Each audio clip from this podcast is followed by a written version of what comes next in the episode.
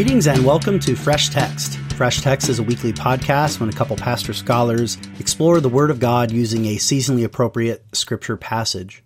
We hope that it will be enjoyable and edifying for all, and especially equipping for pastors or teachers who are working on sermons or lessons in the upcoming weeks.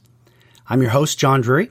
I teach systematic theology and spiritual formation for Wesley Seminary at Indiana Wesleyan University.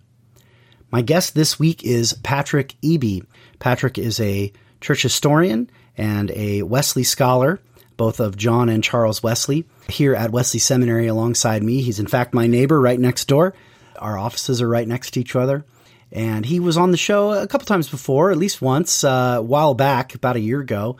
And I was happy to have him on the show again this year, especially because we have been in the book of First John, and he has a lot of interesting things to say about First John, and it was a favorite uh, passage of the Wesley brothers, a, a favorite book of the Bible of the Wesley brothers. So I thought it'd be good to have him on.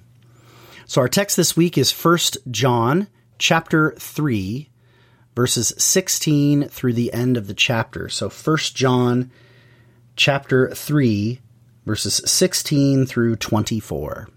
Make sure to subscribe if you're not already so you never miss an episode. And as you're listening, if you're enjoying the show, hit the share button on your podcast player app of choice to pass this show along to others so that they may benefit as well. Thanks for listening and enjoy this conversation with Patrick.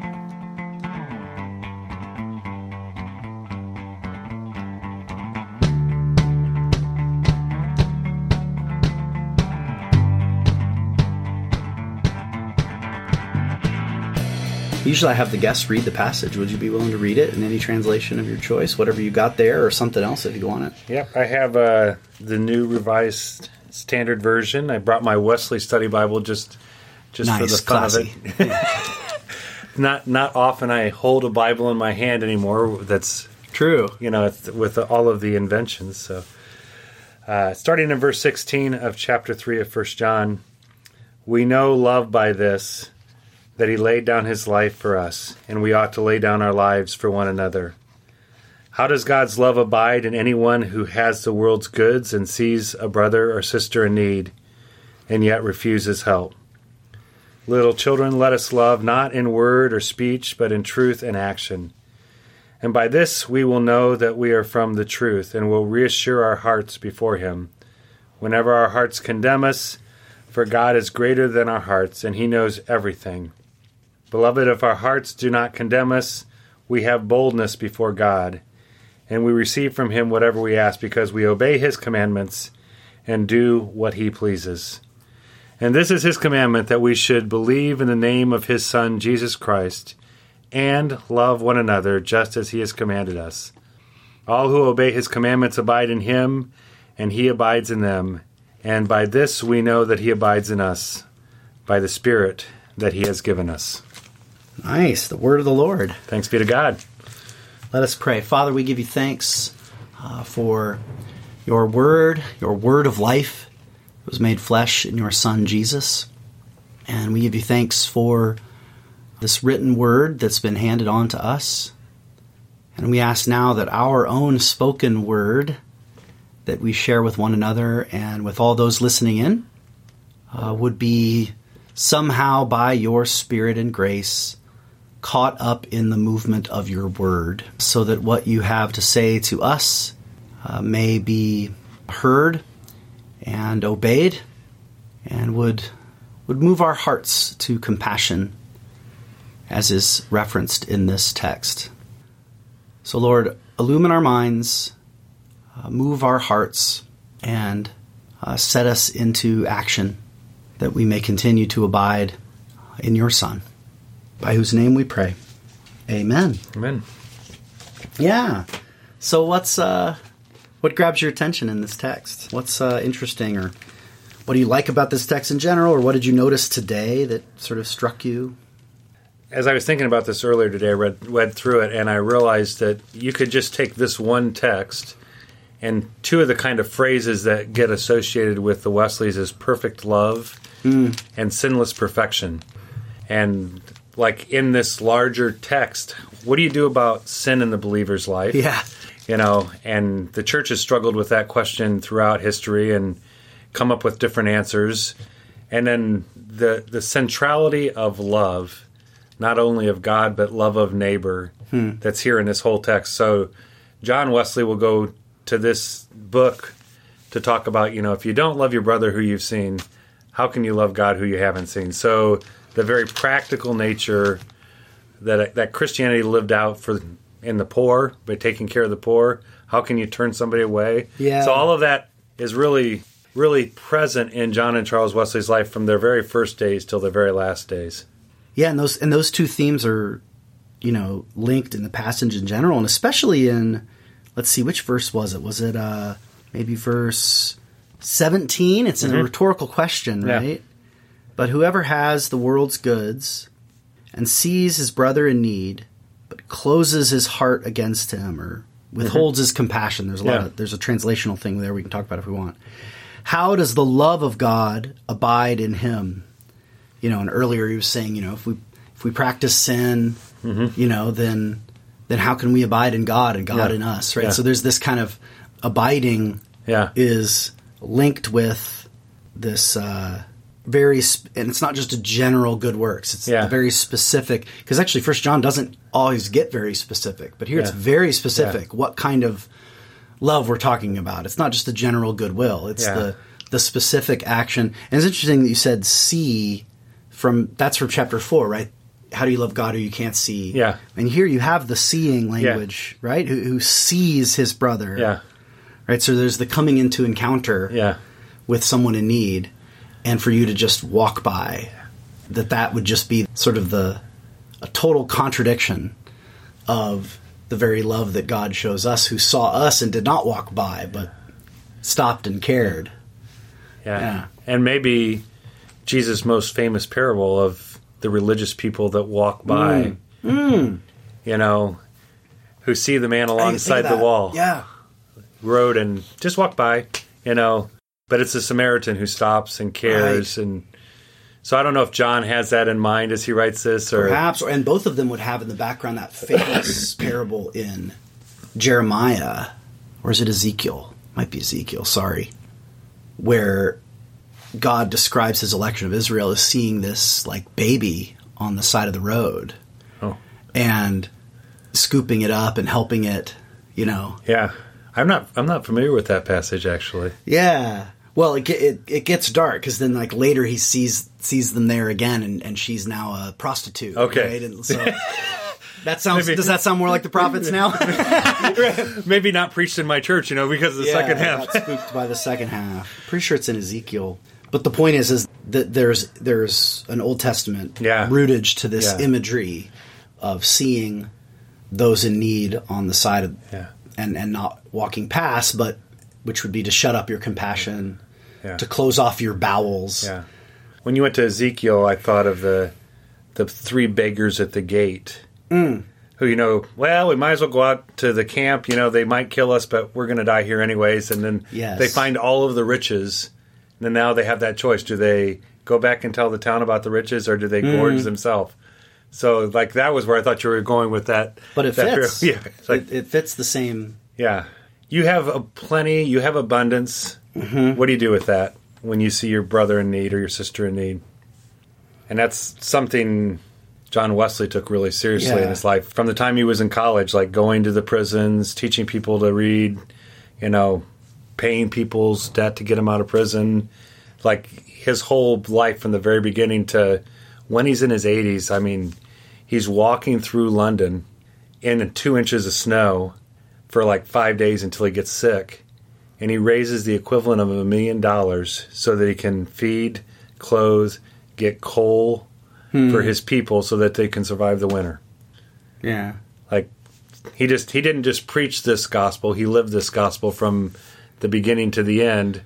Now I, I would say what can be mistaken in this passage is that this is somehow how we earn God's love.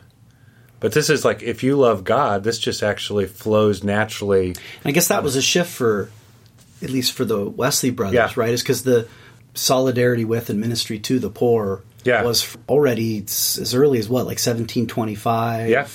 When the when the Holy Club starts up, and it's somewhat disappointment after 13 years of doing that and not feeling Yeah. Not feeling what he what he talks about here. The- man, this is such a Wesleyan passage. I'm glad you Yeah. picked it. I, I, spoiler alert, you know, listeners, right? Like, I guess it's not spoiler, but behind the scenes, right? I was like, hey, it's First John. I know the Wesley's like that. I'll Yeah. ask my Wesley scholar friend Patrick on, and but because this confidence before God stuff in 21. That's what John and Charles were lacking, especially Yeah. John prior to the so-called Aldersgate experience, right? In some ways, is the this 21 of having confidence before God, Yeah. like knowing I am accepted. But that doesn't mean, oh, now, okay, now I don't have to care about the poor. It's that the cart got before Yeah. the horse, right? It's that Yeah. out of gratitude for the love God has for me, I let that love flow out, which is why a verb like abide is so helpful. Yeah. So this is about abiding love. This isn't achieving love that one doesn't have from God, but rather abiding in the love that God has already shown us. Is that fair to say? Yeah. But let me complicate that story just a little bit. Oh, please, yeah. Well, that was a reading of the text. Oh not no no no no no no no, no ahead. yeah. Let me complicate the, that Either. that May twenty fourth moment Mm-hmm. in John's life and in Charles's life. Please, yeah. Maybe we focus on that because it's that personal Sure. relationship with God. Well, John walks out of that and almost immediately has doubts. Doubts again, right. Like so he does he doesn't really experience this in its fullness, although he's starting to get it. He's starting to understand I don't have to earn God's love. God loves me. Okay. I can accept that. But he doesn't quite get it yet. And then it's about well, it's over a year and a half later Hmm. on, in September of 1739 where his friend George Whitefield invites him to preach in the field. Okay. And now he's telling them about the love of Christ.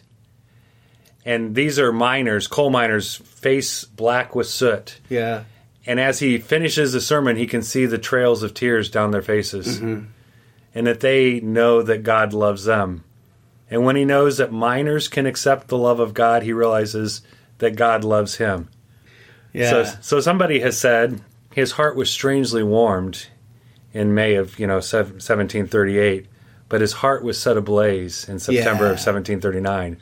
This passage became That's real good. because it needs to come become real in community, not community, there you not go. not not in the individual moment. So your complication there of the sort of Wesley myth mythos, yes, actually brings it closer into alignment with yes. First John chapter yeah, three. No, yeah, I think I'm hearing so. You say, yeah, like I, I saw the community. Like this is, if you don't love God in community with your community, love your brother, it's hard for you to and experience God's love. specifically the brother in need, Yes, because they tried community amongst their class and familiars. They've Yeah. been trying that for over a decade, right? Yeah. They started a little small group, Yeah. so they had some community, Yeah. but it was the safe community of the familiar, perhaps. Hmm. And there's something powerful in communing with and befriending those who have with whom you have very little in common except your common humanity Yeah. and your one God and Lord. Yeah. Right? That that sort of taps you into something deeper.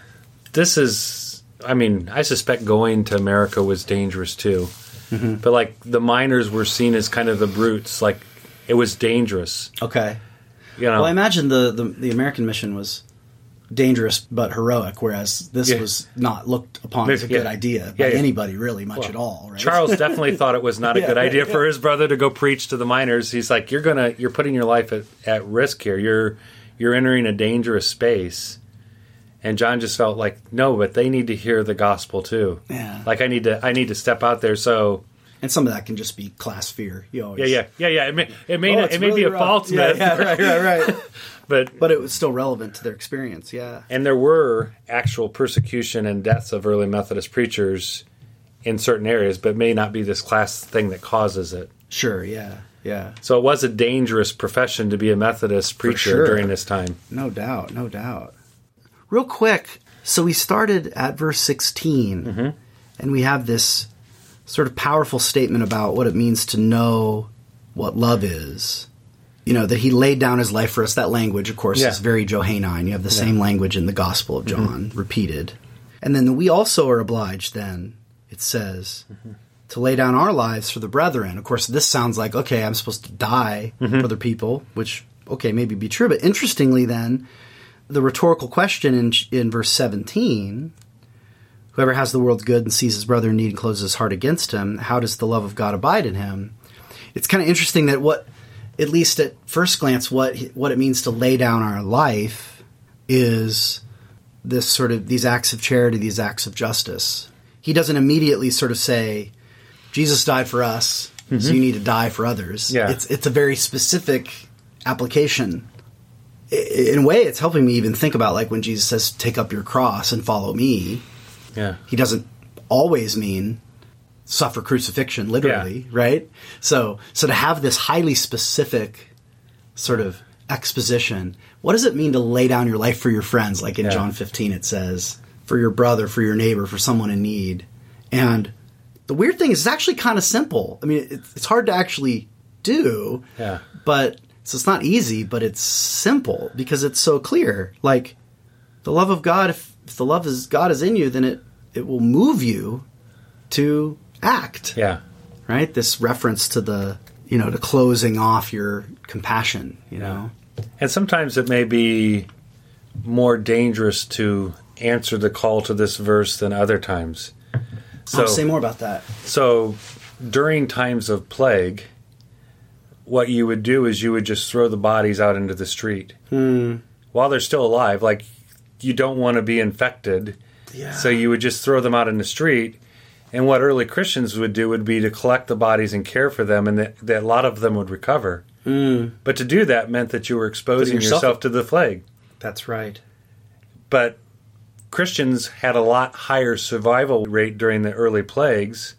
So the town know this oh the, wow the town would diminish in non-believers because they just threw their people out in the street. Uh-huh. And the ones that survived survived because Christians picked them up. So now they have a new loyalty to this group of people that care for them. and of course and so the christian Christ- community was probably building up immunity through this practice that, that wasn't the, yeah, yeah. the intent because they didn't know about that Yeah, then. but, but, like so they they're they're they're risking and caring for the people that are sick instead of distancing them from the people that are sick. and ironically it actually contributed to the growth of the, Growth of the church. christian church Yeah, yeah, whoa i had no idea yeah. Rodney Stark talks about this in one of his articles on the plague. So just that's like powerful like, and they didn't do it to grow the church. They just like, oh, Sure. oh, we're supposed to love, and it may sometimes mean that laying down our risk. lives. yeah and they they did, and it it resulted in God blessing their communities, and those communities again became more and more Christian because of it. It's a little actually bit higher. acting on compassion is an act of laying down your life. Yeah. Right? Yeah, could could be, and but Yeah. but it ends up saving lives, yours and maybe others, through that willingness to sacrifice. So the willingness to sacrifice may be greater. Other time, like in our culture, it's hard to think of a movement that would be life threatening. For me, I mean, in my where I'm at, located right now, giving to the poor doesn't seem life threatening to me. Hmm. Living with the poor doesn't seem life threatening to me. But Yeah. maybe there are places where we could still enter to that kind of Well, insofar as poverty and crime often intersect, Yeah. there are ways in which yeah you know that this raise this can Yeah. emerge.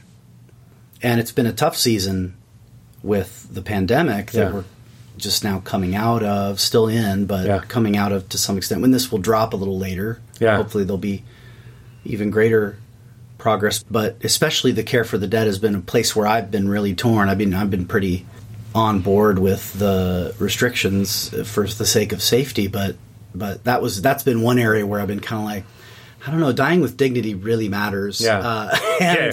But I know I do know stories of folks who where you know one person chooses to yeah. quarantine for two weeks from the family so that they can then be yeah. in you know with someone as they're dying and yeah.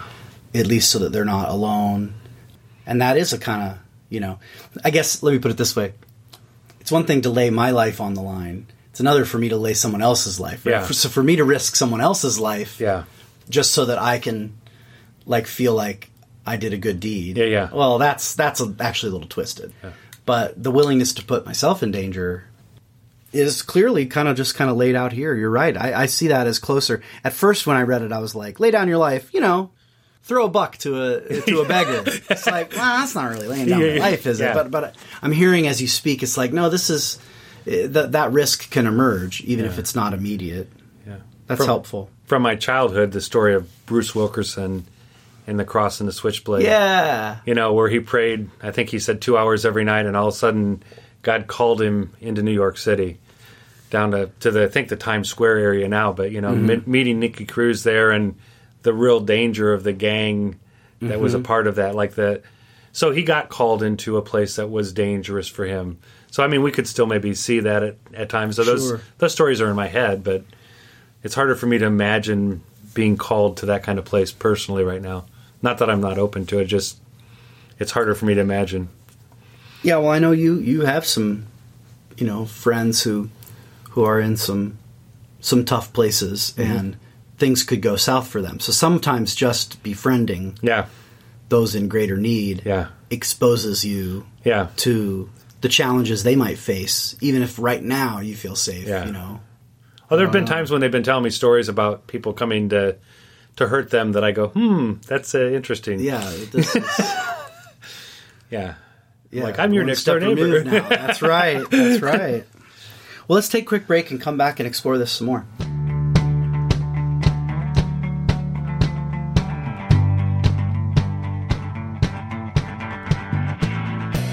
And we're back. Welcome back to Fresh Text. I'm here with Patrick Eby, and we're looking at 1 John chapter 3, beginning at verse 16 through the end of the chapter 24. So we can go any direction you like, but this is mm-hmm. at least I had one question I wanted to ask you Okay. about it's verse 23 was sort of fascinating to me. So this is his commandment that we believe in the name of his son Jesus Christ and love one another just as he commanded us. Mm-hmm. Now, first of all there's kind of a nice little little miniature chiasm there, right? Command Yeah. that we believe, that we love one another, just as he commanded. And of course, there's been talks about, you know, we're not giving you a new commandment. This Yeah, is yeah, the old yeah. commandment. It's all about love. Although here it's very specific. There's this kind of twofold command to believe or have faith and to love one another. And I don't know, just thinking, hey, okay, I've got a theologian here on the episode this week, a Wesley scholar, and this is a sort of central question. So, so I'd love to hear you just talk about the relationship of faith and love. You know, faith and works is the way it usually gets framed, Yeah. but he, I, I think it more powerful to think of the relationship between faith and love in your own thinking, in First John, in Yeah. Wesley's, in whatever. What, what what comes to your mind when I ask you that question? Sorry, that was a long question. Yeah, yeah.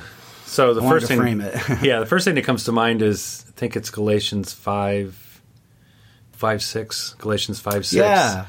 Uh, Faith working through love, right? Yeah, the only thing that counts is a faith that works through love, or, Mm-hmm. or as the CEV says, a faith that makes us love other people. Hmm. So, like, faith should be something that results in the fruits of the spirit. Hmm. So, love, love is working out the faith that God, you know, like, if we really get the character, the nature, the image of Christ in us, we're going to act the way Christ acted. And those kind of virtues will flow out of it. And for the Wesleys, it was like the next step, like the obedience, is a part of the faith, love, obedience. So hmm. for Charles, especially, I can I can think of like, is it freedom from or freedom to? Hmm. So when they get when they experience Christ and His love, a lot of the people around them were, it's freedom from. So the the church bell rings, and they're like, oh no, we're having a great conversation here. You know, we can just continue our conversation about God. We don't need to go down to the church. And Charles was like, no, no, we're called to the ordinances of the church. So we need to go to church now. We need to pray in the church. So, like, their faith and love had a structure, it had a method to it. Like a, Yeah. it's that, that structure was really important. So it, we're not given our own personal ideal of like, oh, I should do this. I, I can just stay up here on the porch and talk about this. Mm-hmm. Charles said, no, we have a freedom now to go to church and love God and experience Him. So those three things With confidence, without With- our heart yeah. hearts condemning us. yeah, yeah. It's not like I need to go to church or else God's going to hate me. It's like I need to go to church because that's where God's going to be, and I want to meet God. Like it's mm-hmm. it's not a guilt. How do you get rid of the guilt that comes with the kind of legalism I grew up with? Sure. You know, like you need to do X, Y, and Z. No, we don't need to do it to earn God's pleasure, but He loves us, and this is our chance to meet Him. So the Wesleys really felt that this liberated them to experience God in the in what they called the means of grace.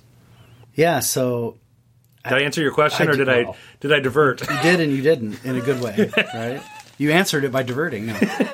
Yeah, so there's a, a clear flow then from belief, from faith Yeah, in what Jesus did, laying down his life for us, Yeah. like at the beginning of this text, and the way that that enacts in loving one another. Mm-hmm.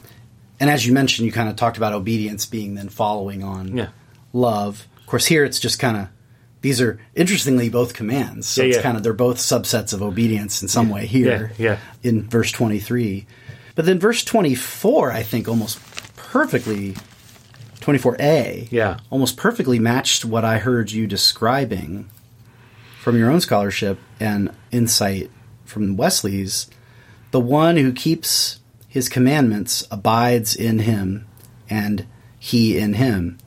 And where does it say? Verse 22 Whatever we ask, we receive from him because we keep his commands. Mm-hmm. Or earlier still, you know, we know, verse 17, right? That the love of God abides in him. This language of abiding mm-hmm. seems to fit your talk here of means of grace. Yeah. It's not a sequence like I prove my faith through my works of love, mm-hmm. or it's not that, It- or it isn't if I have enough works of love, God will love me in return. Mm-hmm.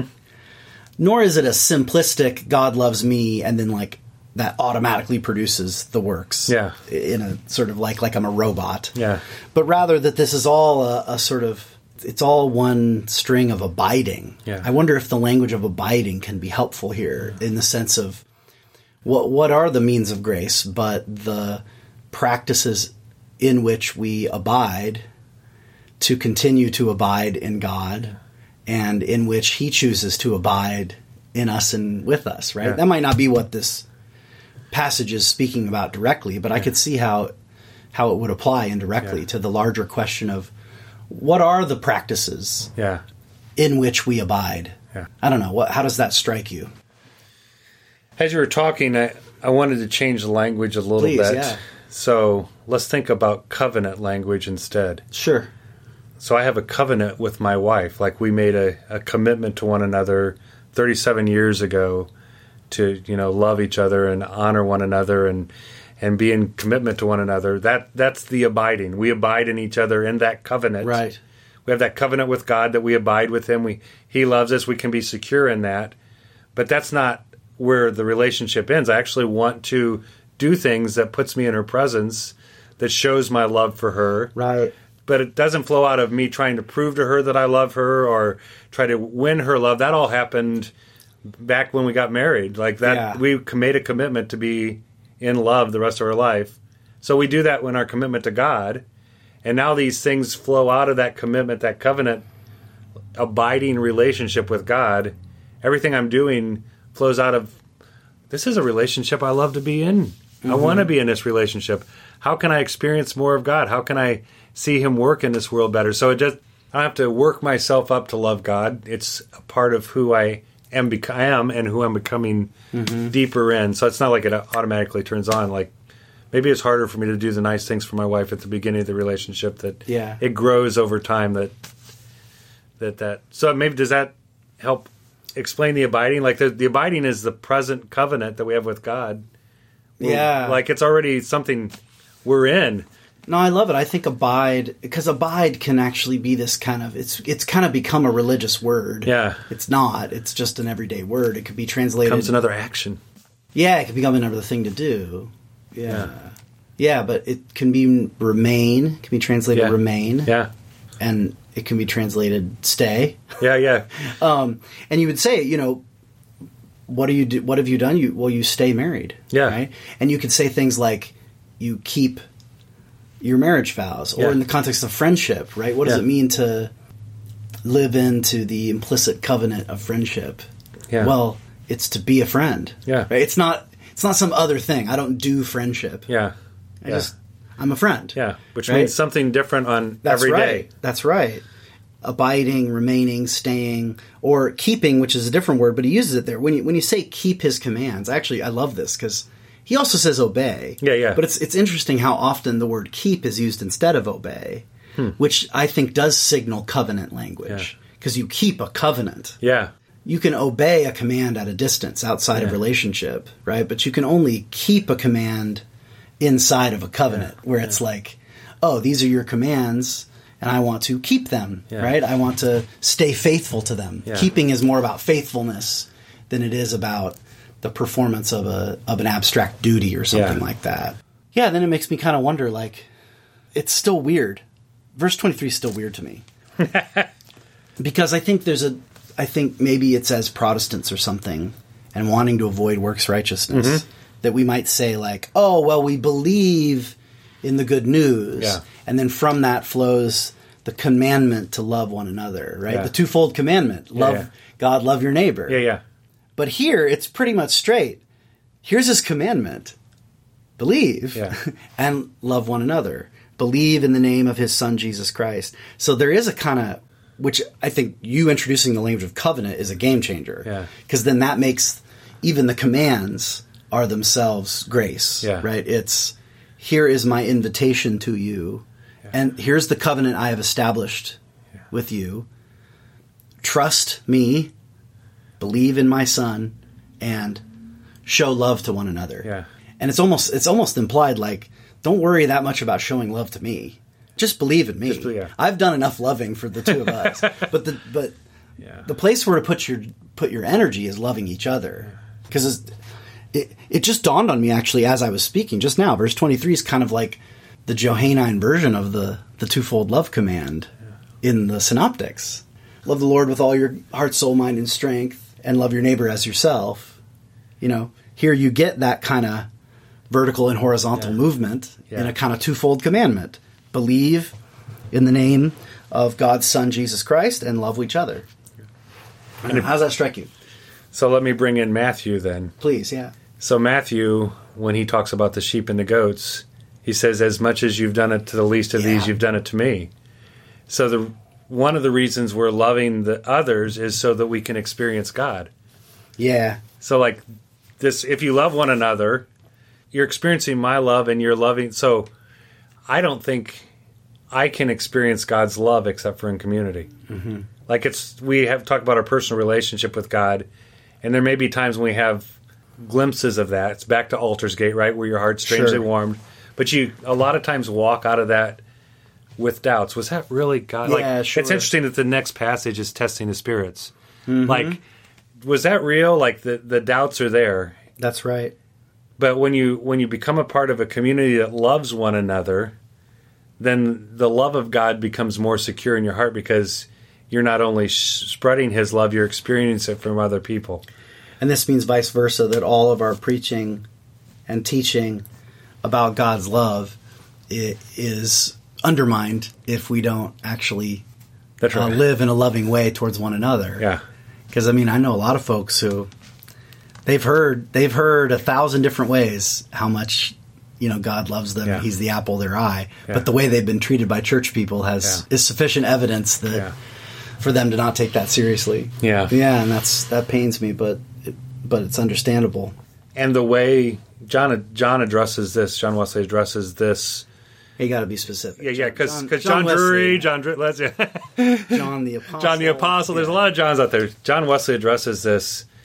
People are trying to redefine what charity is, and charity is like telling the truth. That's what charity is. And it's, it's just such a low bar for John. Like it's you can't just tell the truth about who the poor are and not live with them. That's not love. Mm-hmm. Like there's just people that don't seem to understand what I mean. Charity is like caring for people. It's not about truth telling. I'm not that truth telling isn't sometimes an act of love, but Yeah, to reduce it reducive. to Yeah. reduce it just to that, and that's what he saw some of the people around him doing was saying, "Well, love is telling people the truth about where they're at in their lives." You know, and he's like, "No, no, that's not what Hmm. evasion char- tactics. Yeah, yeah, like no, the charity is actually living with people and hearing their stories and making them feel welcome and sharing the truth with them in the midst of that. But it's not just telling the truth, which sometimes it seems like we get to think that that's the most important thing is that we're demanding that people believe the truth that we believe Right before we'll love them, before we'll love them. which then does come back to 23 because I think it would be a mistake. I think it's important to see them as parallel and not sequential. Yeah. Not here's the command. You need to have faith, and then once you have proper faith, you believe the right things. Yeah. Then, as a separate second step, Yeah. you love other people. Yeah. Right. I think they really are meant to go together. Yeah. In the way that the First John's thinking works, Yeah. they're really Mutually reinforcing. yeah. two Cyclical. they're two aspects of abiding. Yeah. Right. Yeah. You can't abide, you can't remain, you can't stay in a space. The word is just the word for, you know, like moving into Yeah. a house, right? You're by living in a place, in a room, in a house, you're implicitly trusting the foundation and the walls and the Yeah. roof, and you're cherishing it and being loyal to it Yeah. by the way you take care of it. And that's Yeah. the love, right? And they're just two sides of one coin no faith without love, no love without faith. You know, they're always kind of, like you said, mutu- mutually reinforcing each other. Yeah, that's good, man. What a great passage and interesting stuff from Yeah. from history too to, to guide us. Let's take a quick break. Okay. and come back and explore some sermon starters. Okay.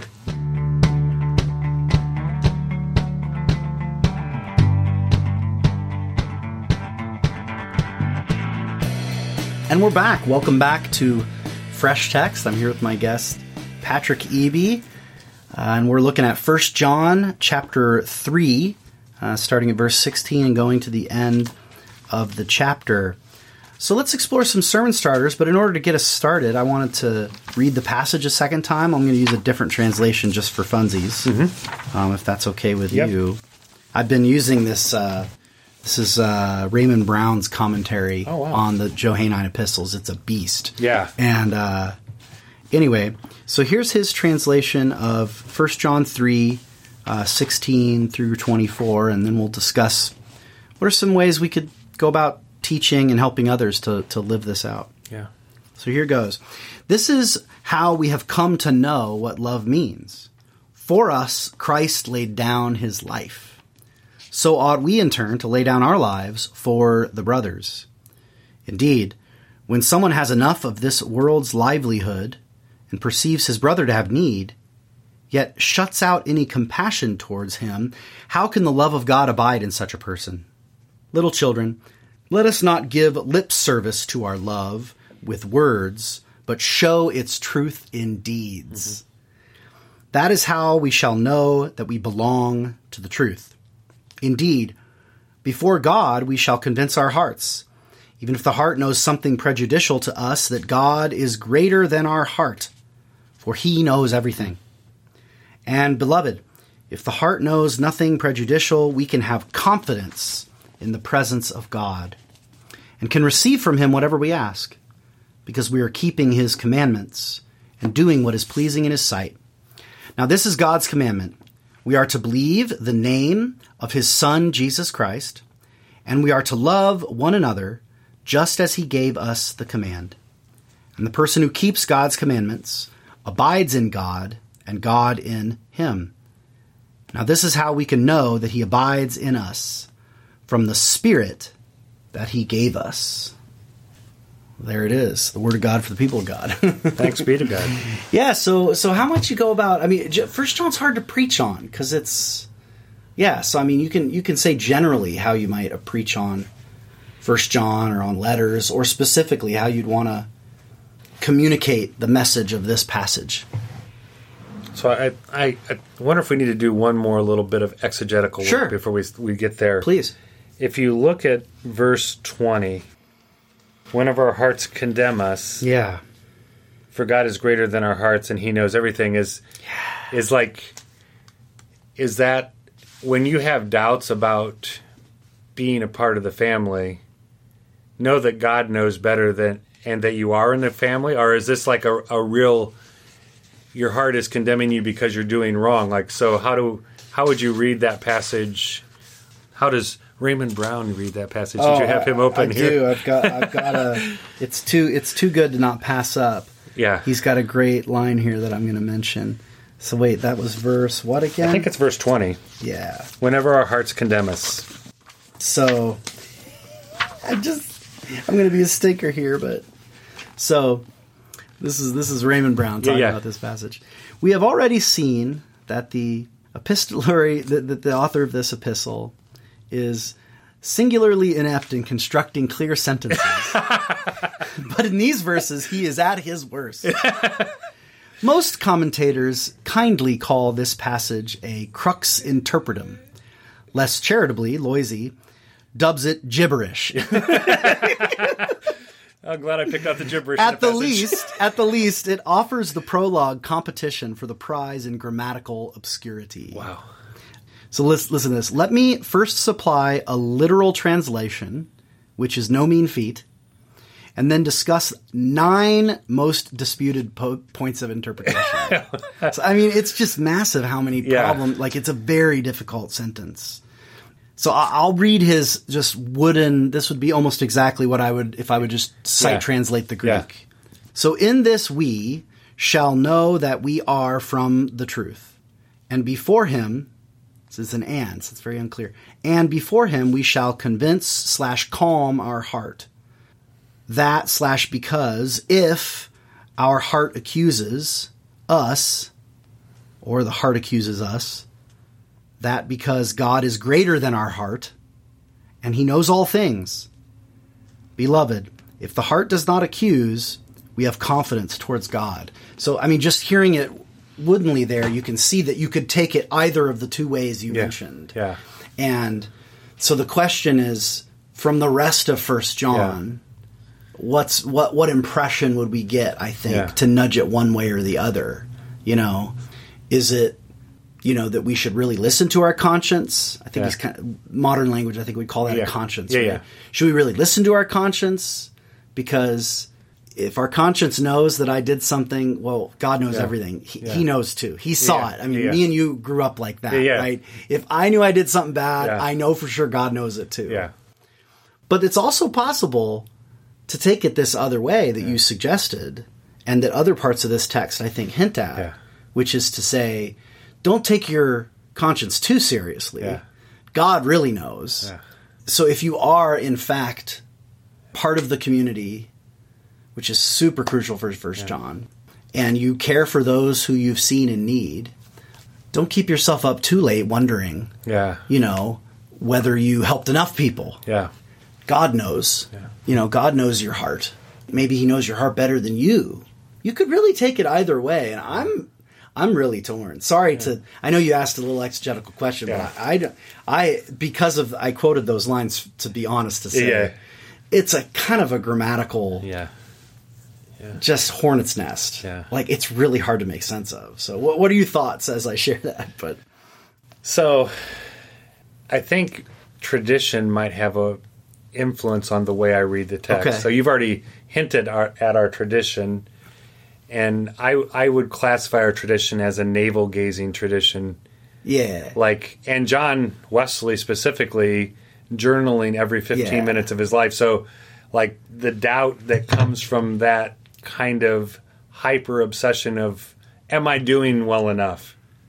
Mm-hmm. And so, as as you were think, thinking about entrances into the text, you could take this this part of the passage and talk about like our modern questions, our modern doubts about who we are, how we're doing. Like those, those are the kind of things that drive us. That might be a, an entry point into the text, but I would I would pivot really quickly back to the beginning of chapter 3 Mm-hmm. See what love the Father has given us yes, that we should be called the children of God. And start with we are the Yes. children of God, we're becoming the children of God. These are the things that the people who become more and more aware of God's love in their life do naturally. They love others and they obey his commandments. So I would go from the the confidence that of was the covenant. exegesis, Patrick. Oh, good. Back to verse one, right? Yeah. To Well- say he's already said we're children of God. Yeah.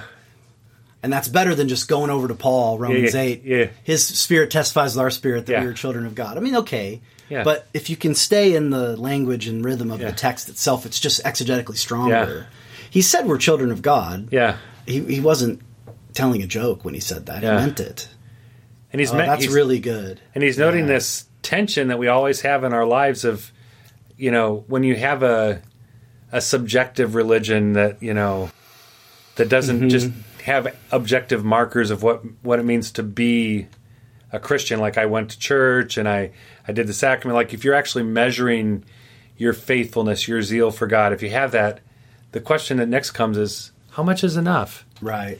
And Right. then then comes your spirit saying, "No, no, you could have worked an extra hour. Like you Yes. walked by that guy that was homeless and you didn't give him five dollars. Like, but Mm-hmm. you are the children of God, and those doubts believe God that you are loved and you are loving others the way He's called you to love. Now the commandment to believe in verse 23 has Yeah. an extra punch. Yeah, Believe in Jesus Christ, yeah, the one who died, you know, who laid down his life for you back to 16, right? yeah, His love comes first. yeah, Our belief in him, our belief in his love, trust that. yeah, Trust that God is greater than your hearts. yeah, more than your own. That's good because it, it is a follow up. That tricky couple verses, 19 through 21, comes right on the heels of verse 19. Let us love not with word or with tongue, but indeed in deed and truth. Mm-hmm. So you almost could say there's almost like if there's kind of a religion of there's a religion of word and tongue, right? Mm-hmm. You just say it, yeah, just confession of Yeah. the faith, Yeah. right? And then you could have a religion of of deed, Yeah. right? All about doing good works, Yeah. but out of anxiety that either God will be mad at me if I don't, or that'd be a kind of supernatural anxiety, and then like a nat- or a naturalist anxiety that says if I don't do it, it the world will yeah. will fall apart without my good effort. And even with my good effort, it seems to be falling Yeah, apart. yeah, that kind of. but then there is the risk of a, and it's almost like he's saying, you know, if if this reading is is right, then do those good deeds, and that should be enough for your heart. Don't then go analyzing, Yeah. you know, whether they're good enough. I got to be honest with you, Patrick. I I prefer that interpretation. Yeah. I would happy to embrace that as Yeah. a true application of the text. Yeah. My hunch is is I, so I want to I want to see your communitarian maneuver Yeah. and like raise you like a radical communitarian. That's fine. I want to say it's not just that First John is saying don't listen to your subjective conscience. He might not even know what that is. Yeah, yeah, he might not. It might just be that this is a kind of modern Yeah, yeah. problem. I remember Ken Schenck, regular guest on the show, said once to me in passing. This was years ago. He probably doesn't think this anymore. He's a he's a he's a he's an active, lively thinker. But in passing, Yeah. he had said, "Well, you know, maybe the New Testament doesn't lay out kind of two works of grace, kind of justification, and then kind of Yeah. a, deeper interior sanctification, but because." The modern Western world has kind of invented this kind of like inner life, this. Yeah, like yeah. introspective Yeah. conscience.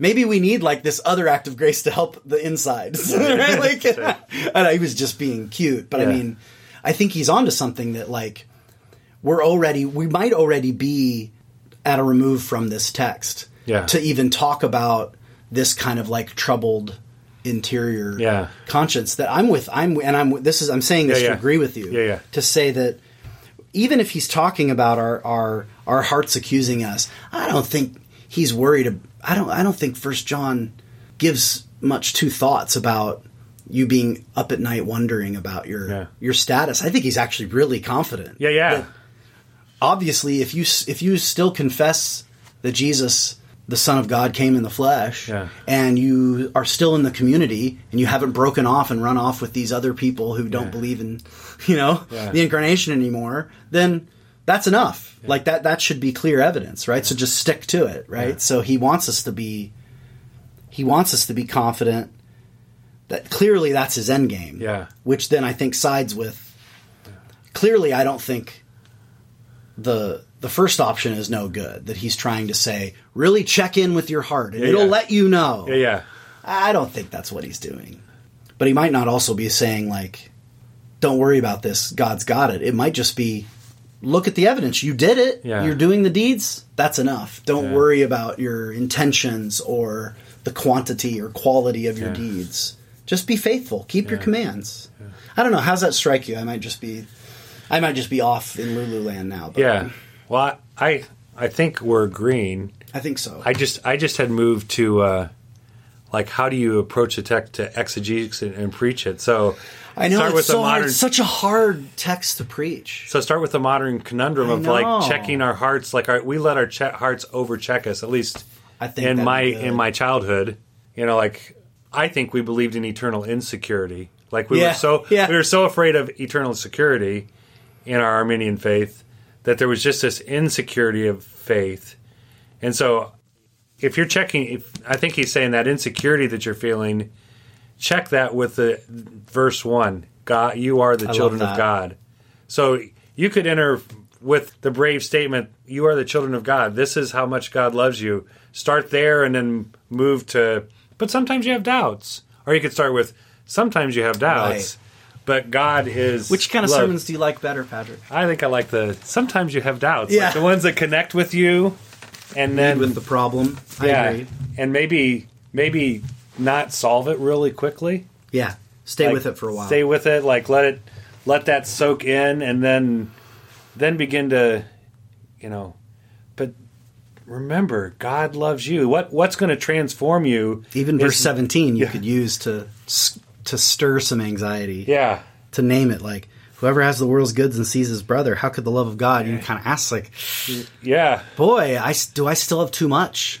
Should I and could I be giving away more?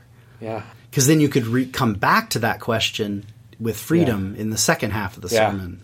because verse twenty is following that. That that kind of right. question will put verse twenty in your heart. Mm-hmm. Like the question. Oh man, how many people did I walk by that I didn't take care of? And I've got extra goods. Like, like verse seventeen will put verse twenty in your heart. That doubt that maybe I haven't been doing enough. At least it puts it in my heart. So when I think about these passages, like what what more could I do? And the answer is trust God and act on what He asks you to do. Love your love your neighbors as faithfully as you can. And the the thing we haven't noted is like this ends with um, in verse twenty one, and this we know that He abides in us by the Spirit that He has given us. See, the link to Romans 8 is stronger than Yeah. on the surface. I was thinking that when you said that, it's like there's it is a connection. I just didn't. I wanted to make sure we Yeah. let the text speak for itself. Yeah. But the connections to Paul's way of speaking is very strong here. So we have that inner assurance from the Spirit that's matched by the outer works that we're doing. If we never are showing love for our brothers and sisters, then our heart is actually condemning us. Like it That's right. like but it's If there are no deeds at all, I don't. I don't care if your heart tells you you're okay. That's right, yeah. There's where's the deeds. yeah, there needs to be some obedience and love of brother that's evident and sister. But there's no quantity marked here. No, no. It's just the in the act Yeah. And you're you're going to be as the opportunity presents itself. Right. And as you understand the love of God, as you experience the love of God through the way other people love you, by the way that you've loved others, as that grows, it grows naturally. I mean, it not naturally, supernaturally in your life. Mm-hmm. God continues to reveal Himself. It becomes easier and easier. Going from the other way, you're not doing enough. Work harder. Like that's the opposite message of the mm-hmm. passage. I think so. That's clear. Yeah. Yeah, because he says, you know, we, verse 19, we will assure our heart before him. There is a kind of, and I don't want to turn that into a work now, too, Yeah. but the notion of, there are maybe some, and I think this could be somewhere to land practically our conversation and a sermon to ask, what are some of the practices of, so we talk about the practice, we should, we, I think a, a sermon on this text would address both practices of love towards others, but also maybe mention some practices of assurance. Yeah. What are some things that we can do every day to just remember, yeah. you know what I mean, that I am a child of God, you know, like, and we are God's children, more importantly. We as a community are God's children, right? Um, and then, okay, how are we going to live that out, right? So some sort of, uh, some, some reference to the assuring work of the Spirit. Because what I don't want to do is kind of do a Deus ex machina kind of spirit, like at the end of the sermon, say like, "Well, I hope the Spirit uh, gives you some assurance. Good luck with that one." Right? But actually, to to explore, I I mean, I'll just ask you, put you on the spot, Patrick. Like, what are some practices that you have, daily, weekly, monthly, whatever, Yeah. that kind of bring your assurance back? Do you know what I mean? What What are some practices of assuring? when I when we were thinking about this, I was thinking also of how the community Mm-hmm. can be the form of assurance that we need at, at those Yes. those dark times. So when I was a student here, I was just torn apart. I mean, I was I had almost lost my faith, Yeah. and it was actually when we moved up to South Bend, went to a little community church that was maybe fifty or sixty, but the pastor's wife was the most loving, patient, kind, and living in the community with this person with a simple faith. Hmm. Like that was what helped me reestablish my love for God. Hmm. Was living in a community where people truly loved one another. So I'm I'm a part of a group that's not a religious group on Tuesday nights mm-hmm. called Circles of Grant County. And just that love that we have and acceptance of one another. Most of us are Christians. I mean, not all of us are Christians. We share a lot of things, but that love that living in community that loves one another actually helps me experience God's love in Yeah. ways that I don't when I'm not in that kind of community. So that's one of my regular like I don't miss it if I Yeah. at all can help it. So beware of isolation is yes, what I'm hearing you say. Yeah, And for a lot of us, this year's been a lot of isolation. that's right. And for a lot of us, just by constitution, it's precisely when we don't feel like Yeah. we're good enough, we isolate. And that's when we need to lean in, not lean Yeah. away Yeah. from connection to others, right? Yep. Yeah, Let's, let's that's look at good. the opposite side of this for just a second.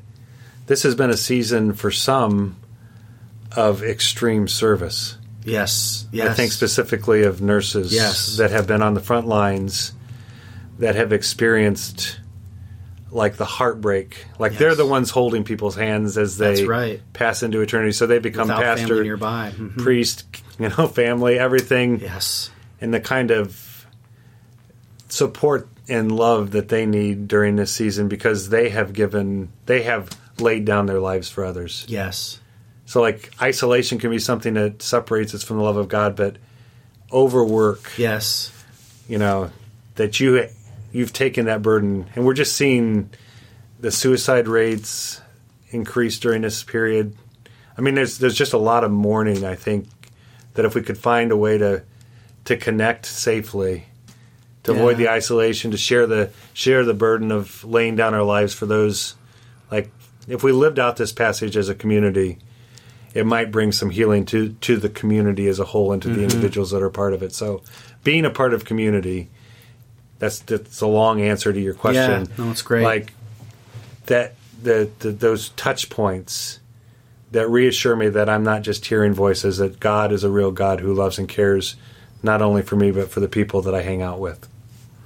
Yeah, boy, it immediately makes me want to say so like you know, if you're listening to this, dear listener, and you're you know, you're likely a shepherd to someone. Maybe it's just one other person who looks Yeah. up to you. Maybe you're a pastor and planning sermons or service or whatever.